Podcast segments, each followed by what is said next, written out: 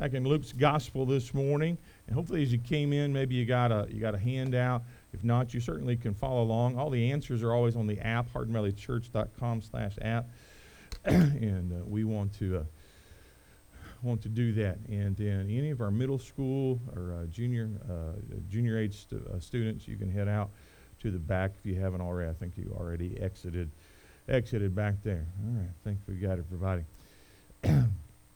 so many uh, so many funny uh, funny things I uh, I wanna I wanna say. I, I got the uh, I got uh, anybody anybody April Fool's Day. You're just and you're just so tempted to do or say something goofy. Anybody anybody here got the doofus gene?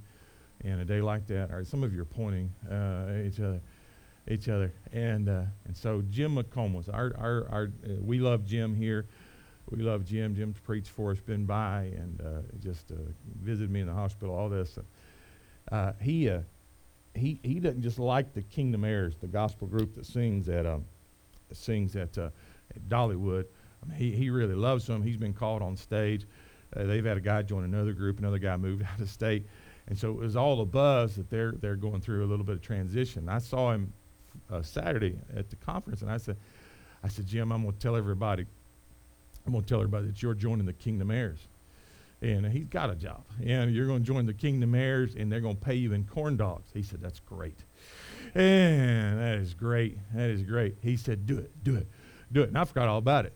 I forgot all about it and came here and, and chasing down stuff and, and grabbing things, making sure we didn't have any shingles off. And so, and uh, anyway, so, so, uh, and I, and, I, and uh, so about uh, whatever time, seven, seven, eight o'clock last night, I remembered it uh, whenever I got home, and I was like, okay, I'm gonna do it. And so I tagged. I mean, I tagged everybody. I made it look right, made it look right, man, and put it out there. And people are sharing it, you know, sharing it on Southern gospel music blogs and and and all and all this kind of stuff. And so then I got feeling really bad. Then he was like, man, this is great. You know, he sent me a message. This is this is awesome. And his and his wife's going, wife's going. I was fussing at Jim. You know, why didn't you tell me? And uh, so anyway, so. So if you read somewhere tomorrow that Jim McComas has joined the Kingdom Heirs, I'm really sorry that I did that. But anyway, apparently it took off a little bit, but I think we fixed it. I went back and put April 1st and, and all those kind of things. But anyway, if your preacher, if your preacher has commented on the singing news, those of you follow that kind of thing, it was Jim was okay with it. He thought it was a great idea. But anyway, so those of you who don't follow that world, uh, it doesn't mean anything to you. But anyway, we had a little we had a little fun with that, and uh, and especially about getting paid in corn dogs. But I can think of a lot worse ways to get paid. Amen. And uh, a good deep fried corn dog. We're gonna read several verses this morning, and I hope that'll that'll help you. Luke 23. If you're willing and able, stand as we read God's word. Pay honor to God and His word. We won't read all of these guys in the back, but we'll read a good portion. Verse 26. As they led him away, they laid hold on Simon the Cyrenian.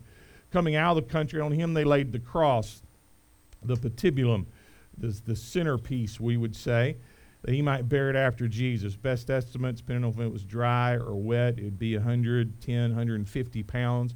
It was certainly not light. Um, artists have given us the impression that they carried the whole cross. That, that's probably, they, they never did that. 27. And there followed him a great company of people and women who also bewailed and lamented him. These are followers of Jesus, and these are professional, professional mourners. You go to the Middle East today, you will still see, you will still see professional mourners who make a living dressed in black, wailing, screaming. The more money, more prestige somebody has, the more wailers that are there. These are intermingled. Verse 28, Jesus turning them said, Daughters of Jerusalem, weep not for me, weep for yourselves and your children. The Romans are going to do something unbelievably awful and unjust to me in just a moment, but they're about to come in and they're going to raise the place to the ground. It's going to be so bad, verse 29. The days are coming which they'll say, Blessed are the barren, the wombs that never bear, and the paps never gave suck.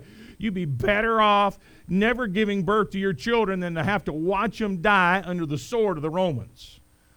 And they'll begin to say, The mountains fall on us, and do the hills cover us. Nero Nero is going to be a blight on the Jewish people.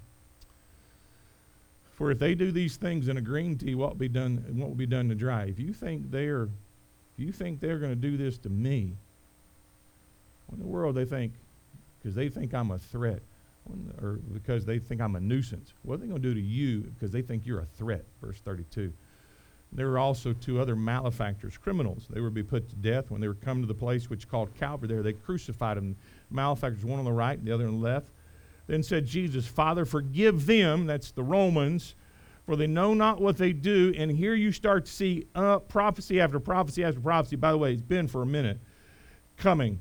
They parted his raiment and they cast lots. They gambled for it. The people stood beholding. The rulers also derided him. He saved others. Let him save himself. If he is the Messiah, if he be Christ, the chosen of God. Soldiers also mocked him. Understand again, verse 35 and 36. Luke is focused. They mistreated Jesus, they mocked Jesus. They gave him basically a bit of an analgesic just to help him. The dehydration is severe. He is no doubt it is obvious in the shakes and the tremors, the things that are going on. And they did it as a dying man's comfort. We would read in the other Gospels, he spit it out. He went through the whole thing without help. Verse 37 If you be the king of the Jews, save yourself. And a superscription, a superscription was written on him, uh, literally a titulus or title. In the letters of Greek, Latin, and Hebrew, this is the king of the Jews. And one of the malefactors which hang railed on him, if you be Christ, Save yourself and us. The other answering rebuked him, saying, You fear God, seeing thou art in the same condemnation, we indeed justly. But we receive the due reward of our deeds. This man has done nothing amiss. Verse 42, we'll pause. And he said unto Jesus, Lord, remember me when you come into your kingdom. Pray with me, Father, help us this morning. See, hear, and obey the scriptures. Remind us again of what you've done. And Lord, if it's been so long we've, we've forgotten, or Lord, if we've never known, I pray that you would help us in particular. We need you, and I pray that you would help us. Help me to focus, Lord. So many things, so many distractions, so many things going on. I pray that I pray that nothing else would, would be important in my mind than what's here. And ask you to help us. I pray it in your son's precious name. And amen. You can be seated. Be seated. If I say Harrell Road, I'm trying to look around where everybody, Harrell Road, I say if you turn left in front of Grace Church in Karns, that help anybody out. All right, Dollar Trees, that help a few more of you out. All right, and uh, S curve as you go down that road. I, am on Harrell Road quite a bit uh, for different things, cut through there, and uh, and and and for the past several years, I do this one thing all the time. I do this one thing, and I giggle every time I do it. Anybody in here get tickled at yourself when you're by yourself? It's kind of embarrassing, but anyway, it is what it is. And, and I'll be going along, and as soon as you come by, there's a bank on the left, and then there's the La Petite Academy. La Petite Academy, which I'm assuming is for children. And uh, maybe for small people, but anyway, I think it's for children. And people are coming in there, and everybody who comes in in there is running late. Is running late. Two wheels, spinning in, spinning out. Sometimes the kids don't even don't even get to stop the car; they just slow down. You see the kids roll out, and, and, and come by, come by. I mean, I am in I am in fight or flight mode whenever I'm by there early in the morning, late in the afternoon, because I know parents are just squealing in there, squealing in there, doing some things off. But if you're driving and you're sort of paying attention, you will see La Petite Academy, and then you will see an obedience school for dogs. And you will see giant uh, paw prints, and then you will see the words training, obedience, and grooming. And if I'm not really paying attention, I will see La Petite Academy, grooming, and training, and obedience. And I'll see it as one thing, and I'm thinking, man, that is a multi purpose building. And, and, and every now and then, if I'm not real careful, I'll go, what are they doing to those children over there anyway? I understand, I understand taking care of them, but what, what do what they have to do with the grooming?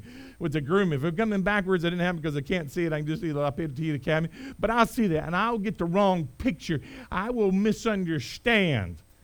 I will experience what some of us call an optical illusion. I will not see what's there. I'll see what my mind's telling me is there.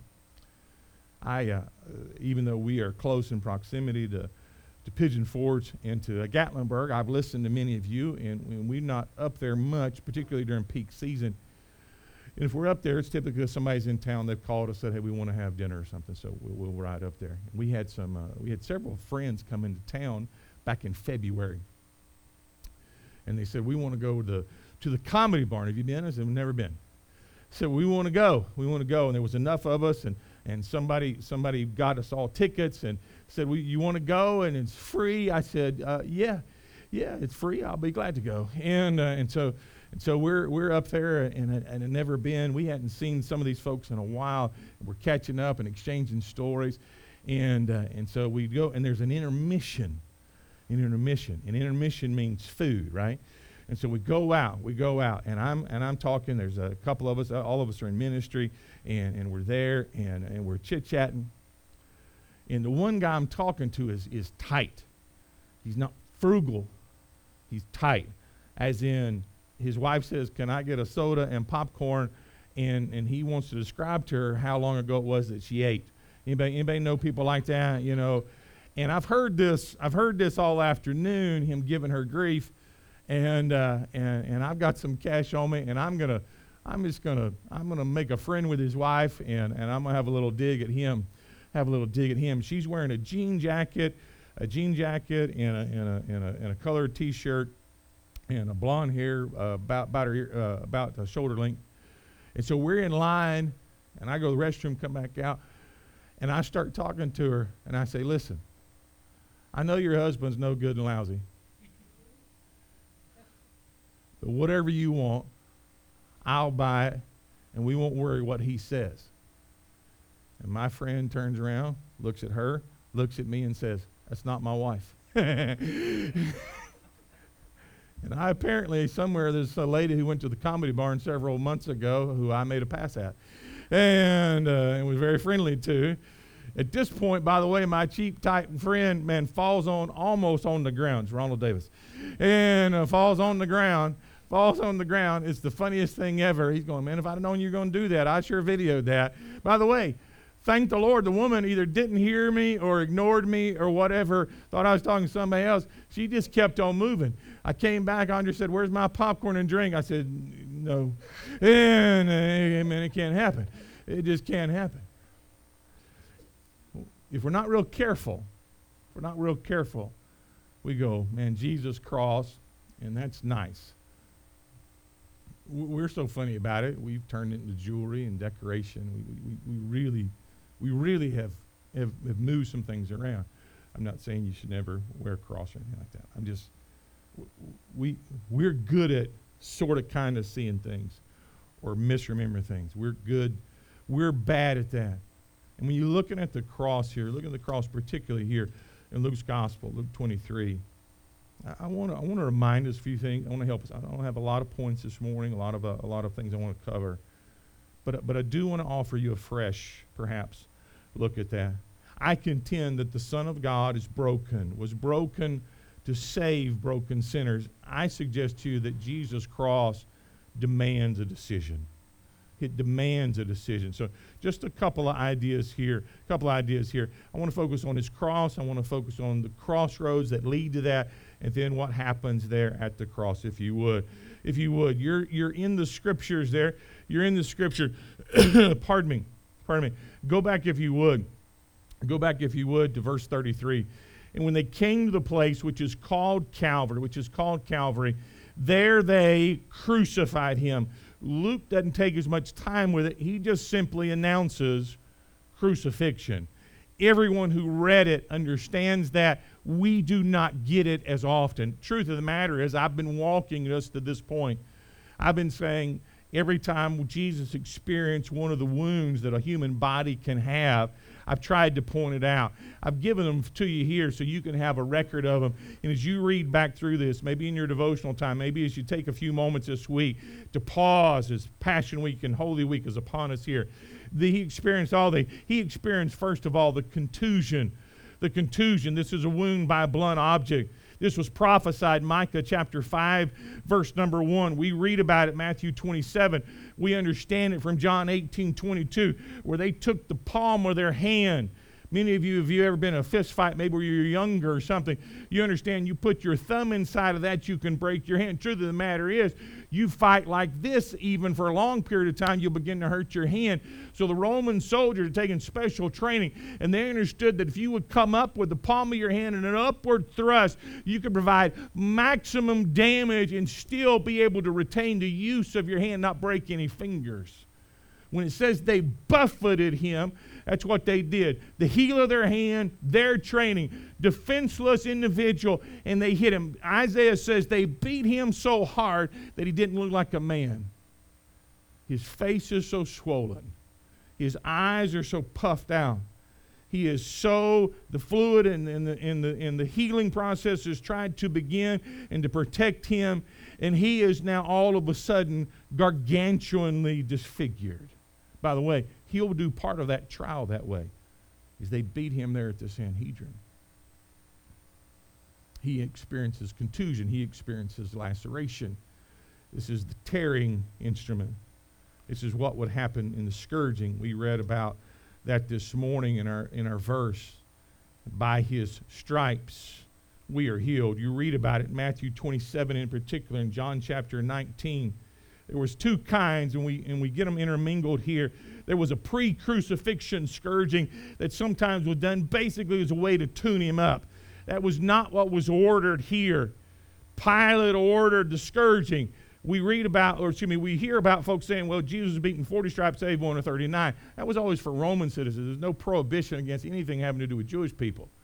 If Jesus was only beaten 39 times, then he was beaten 39 times because somebody called him to stop or because they felt merciful, but it wasn't because they had to. The reality is they probably would have done it until they were tired. Scourging was almost always a form of execution. It was not you are scourged and then taken somewhere else. Scourging usually did it. Jesus has been up, he's been beaten, he's going to be scourged. I've, I've uh, there's some movies that have been made I've, I've never taken the time to see. I've been to a lot of passion plays. I've been to some that were fairly graphic. There, there's no amount of graphicness can really grab what's going on here. Jesus would have been, been brought to basically this executioner squad more than likely a four-man team at the very least. He would have had his he would have had his hands tied together to a pole, like you would set a tent stake, excuse me, or you would or you would play play tether ball, and he would be suspended like this. They would have put a loop around each leg, and they would have pulled him. So the end result would have been that he was completely outstretched and taut. They would have had equal access to his face, his front, his back, his sides. If he had on any clothes it was incidental or accidental, most likely he would have been, this would have happened while he was naked. He'd been completely scourged. Eusebius writes about the people who ended up surviving crucifixion to be ghosts of themselves. the beating as they began to commence would knock the teeth out usually it would occasionally would grab around the eye socket. It was not uncommon if they survived. They were blind and unable to eat, and they would be gasping for their last breath the days that they were still alive as their throat had been ripped open. These cords, these cat of nine tails, the scripture would call them, would have weighted balls, pieces of glass, pieces of rock. The person in charge of this was, was instructed to provide maximum pain. He would whip it he would, he would cast he would cast those nine straps and strands and they would lock in and like you would set a hook on a fish he would catch and then he would begin to strip peel flay the flesh off a person front back up and down face neck side one time was enough he was beaten and beaten and beaten and beaten french painter 17, late 1700s, early 1800s, painted Jesus as a Caucasian fellow, very soft hands, long flowing hair. Aside from Jesus was nothing like that. Jesus was absolutely a man's man. He went through that and still went on to Calvary. Time after time, if mercifully, it was only 39. Jesus would have been, if you would please, like he had just been in the most horrendous automobile accident you can imagine, ejected through the front glass on the pavement the sidewalk. The executioners were known for their cruelty. Sometimes, as they would expose the stomach, they would grab the entrails and pull them out and play a game. How many steps could the prisoner take and putting his own organs back in before he fell over. They scourged him. We read it quickly. For hundreds of years, everyone who read that recoiled. They knew exactly what had been done to him.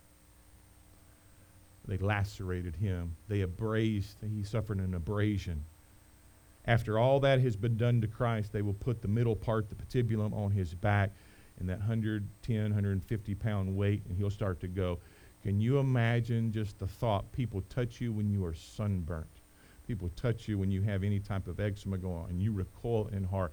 His back is laid bare, his nerves are exposed, and they put that rough hewn wood, and he's got to make the journey up the mountain with everything scraping against him, not the least of which is Pilate picks up the dirty robe off the floor, it puts it on there. Any clotting that's going to happen, they will rip that off and resume all of that. Number four, he suffers the penetration, the crown of thorns. I really need to find some every time I, I get to these passages. Uh, I, I, look for them and I can't. I've just got to make my effort. I've held the Palestinian thorns in my hands. They're inch to inch thick. Truth of the matter is, I thought they were like any other thorns. When I picked them up, they actually pierced my thumb, and I bled right there in the service that I was at. When they placed them, the word is the word is so is so uh, uh, so uh, uh, deceptive. Says they placed it on his head. They impaled him. By the way, they impaled that face that was swollen after it had been beaten. Penetration. Matthew 27, John 19, number 5 there, the perforation. The perforation. Christ was crucified. What they do? what they do? I'm not sure. I, I have a number of books on biblical crucifixion, Roman crucifixion. Did they was he was the, the long piece there and then they brought the shorter one the patibulum they tied it. They did it all while he was on the ground. I can make a pretty good case for that. They took the ropes they lowered it in the ground. Some even some more modern authorship says they put them in the ground and secured them then they hoisted christ up again that idea of a team of people doing this crucifixion and, and, and then while his shoulders were already out of joint then they nailed the spikes through. Greek world, Roman world, anything from the tip of your finger to your elbow. More than likely, they weren't put through the palms of the hands. They would have ripped right through. They probably put them right through his wrist. And they did this. in one sense, it makes no sense. It makes no difference whether he was hoisted up or whether they put him on the ground and then and then raised the cross. Uh, I know four or five of you have had carpal tunnel surgery. That, that spasm, that cramping, that having to do this exercise to stretch that out. Spikes going right there. He will convulse and contract for the remainder of the time he's on the cross. His nerves will scream at him for release, and all he can do is wildly grab his hand. They will on purpose dislocate his shoulders when they put him in like this. And then every time that he has to breathe, he will push on the perforation. He will push on the spikes. Because drowning in his own fluids is now unbelievably common. And he will push where the spike is through his ankles. And he will push where the flesh is ripping around his, his uh, wrist and every nerve in his body is screaming at this point. And he will do that every time he wants to breathe for the next six hours. And the final is the incision. The hypocritical Jews, you can't let him be up there on our holy day. So go kill those three guys. They break. They break the legs of the other two, which is going to cause them to asphyxiate in their own fluid because they can no longer exhale. By the way, they let them drown in their own fluid. And they get to Jesus and they see he's already dead. And for meanness, for spite, they take the Roman spear They come up. Best I can tell, they would come in from the right side. They come under the rib cage. And he said, and they pierced. They pierced again the pericardial sac around his heart, basically, basically your shock absorber that's there. If you've ever seen a boxer take a hit like this, and all of a sudden, all of a sudden, uh, there's a problem. The football player, same same kind of thing. That your heart is meant not meant to suffer trauma, direct trauma like that. So there, that is there, and they come up under and said the Bible says that blood and water ran out. They pierced the pericardial sac. We talk about his cross, we talk about Easter. That's what we're talking about. We're not even looking at the spiritual side of this now. This is what he did. When you and I, when you and I sing about the cross, there ought to be a cheer in one side of our face and a tear in the other. That's what he did for mankind's sin. That's what he did for you. That's what he did for me. There's the cross of Christ. There's a second. Are you still with me? There's the crossroads. There's a crossroads. This cross wasn't built for Jesus. This cross was built for Barabbas. Remember, they swapped prisoners. It always stands to reason that Barabbas and his co conspirators are here. Whether these are part of these people or not, these people were found so guilty, and the two guys seemingly know each other. And they are here. What kind of life leads you to Roman execution? I say it incorrectly sometimes. I've heard other preachers, we get in a big way. This is not the worst way anybody's ever thought of how to die. This was the worst way the Romans and the Persians had ever figured out how to die. And I would give, say it gives a rival to a whole lot of things today. They wanted to make sure that everybody knew they weren't fooling around, they meant business. And you have, again, apparently strong, healthy people on the cross in absolute agony. Brought them here? What brought them here? What brought them to the point where they are in this shape? By the way, you ever, you ever, you ever heard somebody say that? Man, I just don't know how I got here. I don't know how.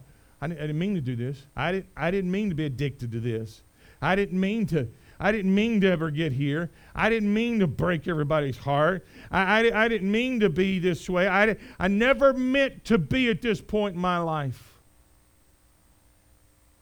You would think it would be nothing but regret, but you've got one who's not regretful, and you've got one who's plentiful regretful.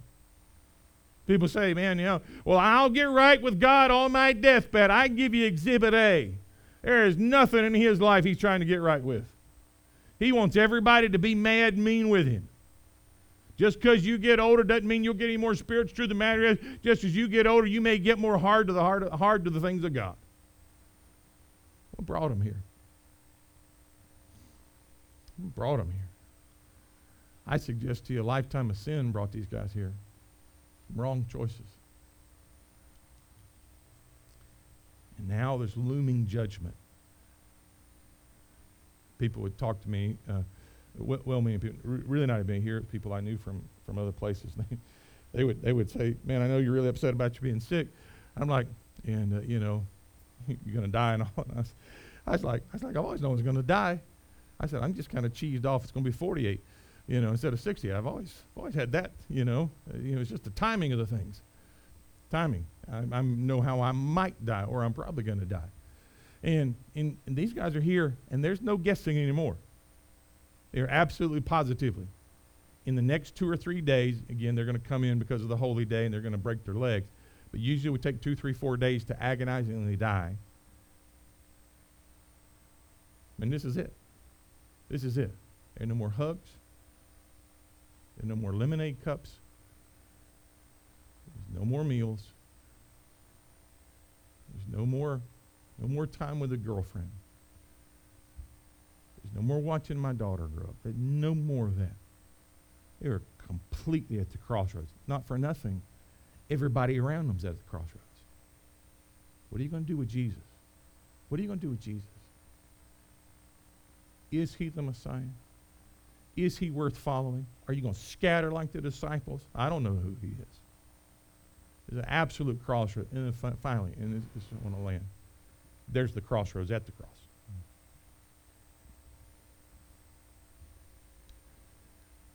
In all of Luke's gospel, I think this is one of the most dramatic.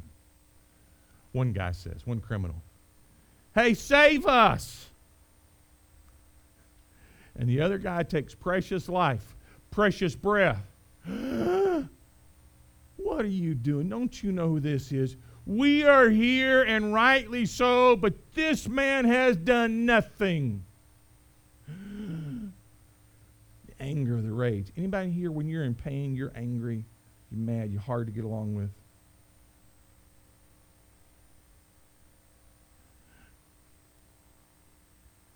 They are volleying, volleying, uh, volleying back and forth at one another.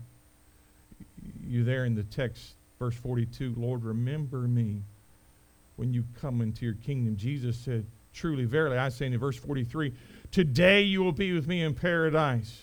It was about the sixth hour. There was a darkness over all the earth till the ninth. Sun was dark, and the veil of the temple rent in two. And when Jesus cried with a loud voice, said, Father, in your hands I commend my spirit. Having said thus, he gave up the ghost. He tried to murder him. Jesus took, and no one took his life. He laid it down for us. Verse 47 when the centurion, the captain, the one overseeing the proceeding, saw that was done, he glorified this was a righteous man. And all the people came together, beholding things that were done, smote their breasts and returned. Typical Jewish, hey, this was really something. They leave, verse 49. All his acquaintances and the women that were following from Galilee stood afar off, beholding their things. It is an unbelievable set of crossroads. I've mentioned it a few times how Jesus dealt with Judas. Sure want to do this, Judas? You sure you want to do this, Judas? Not everybody here is clean. One who puts his hand in the dish, I know what you're going to do. you want to do this, Judas? Pilate.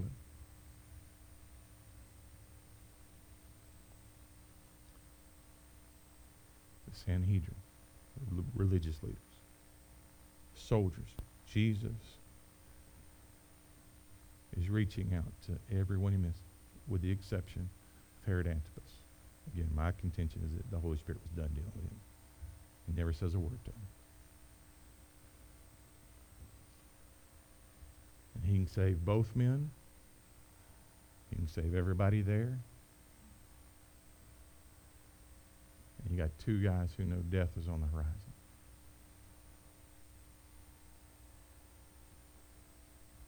Lord, remember me. See, what's he doing? What's he doing? I'm a sinner. And we all both, we both deserve this, but not you. I know who you are. Remember me. Remember me. The other, get us off this cross. I'm in misery. One guy changed my circumstances, another guy changed my life.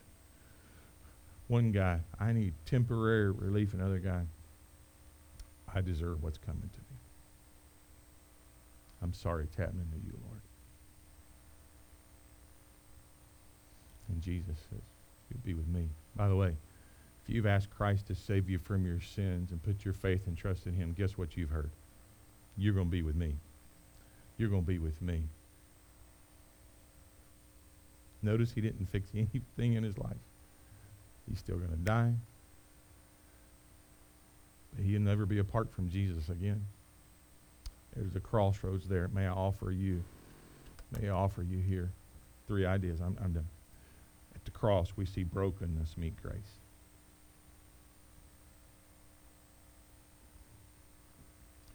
I don't know where we started giving the idea, man, if you get all your ducks in a row, get all your ducks in a row and get your life cleaned up and pour out all the alcohol and get rid of all the pills and all you know and, and, and you know and delete all your browser history. I don't, I don't know where we've ever said you have the power to change your life. Then once your life is changed then you come to god. No you come to god and god changes your life. Somebody say amen to that. And brokenness meets grace. Can you be more broken than totally naked on a cross and everybody gawking at you and you are dead to rights and about to just be dead. Jesus, have mercy on me. Remember me. Brokenness meets grace. Don't forget, it was their last opportunity. And it's our only opportunity. By that I mean, nowhere else to go. You've got the words of eternal life. You have the words of eternal life. I'd remind you that if you keep putting it off and you got friends and family keep putting it off, they don't have any clue how many more opportunities they have. They live another 30 years and their hearts stay hard to the gospel.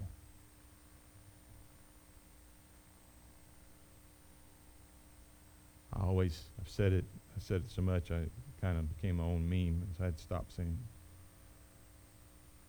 I'm a big brawny guy I'm not scared of. Big brawny woman, I'm real scared of. Somebody who looks at me and says, I know the Bible says that, comma, but. I'm scared of that person. I know God said it, and He's almighty, and the Holy Spirit's convicting me of it, but I'm just going to do my own thing anyway. He was feet away from Jesus and died, went to a devil's hell. And the other guy was feet away from Jesus, and he stood with him in paradise, unworthy, experiencing the grace of God in a broken life. Why do we push hard at Easter? Why do we rejoice at Easter? Because God, in His grace, met our brokenness. God, in His grace, gave us the opportunity. And God, in His grace, reminds us there is no other name under heaven whereby men must be saved. You will not earn it, you will not deserve it.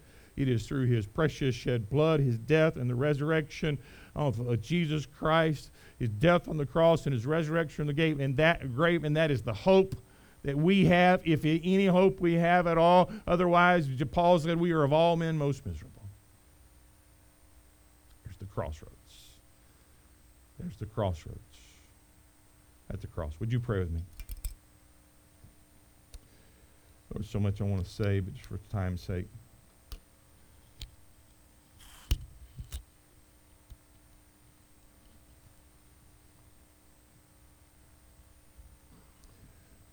There's so much in my heart my mind, so many things, so many details here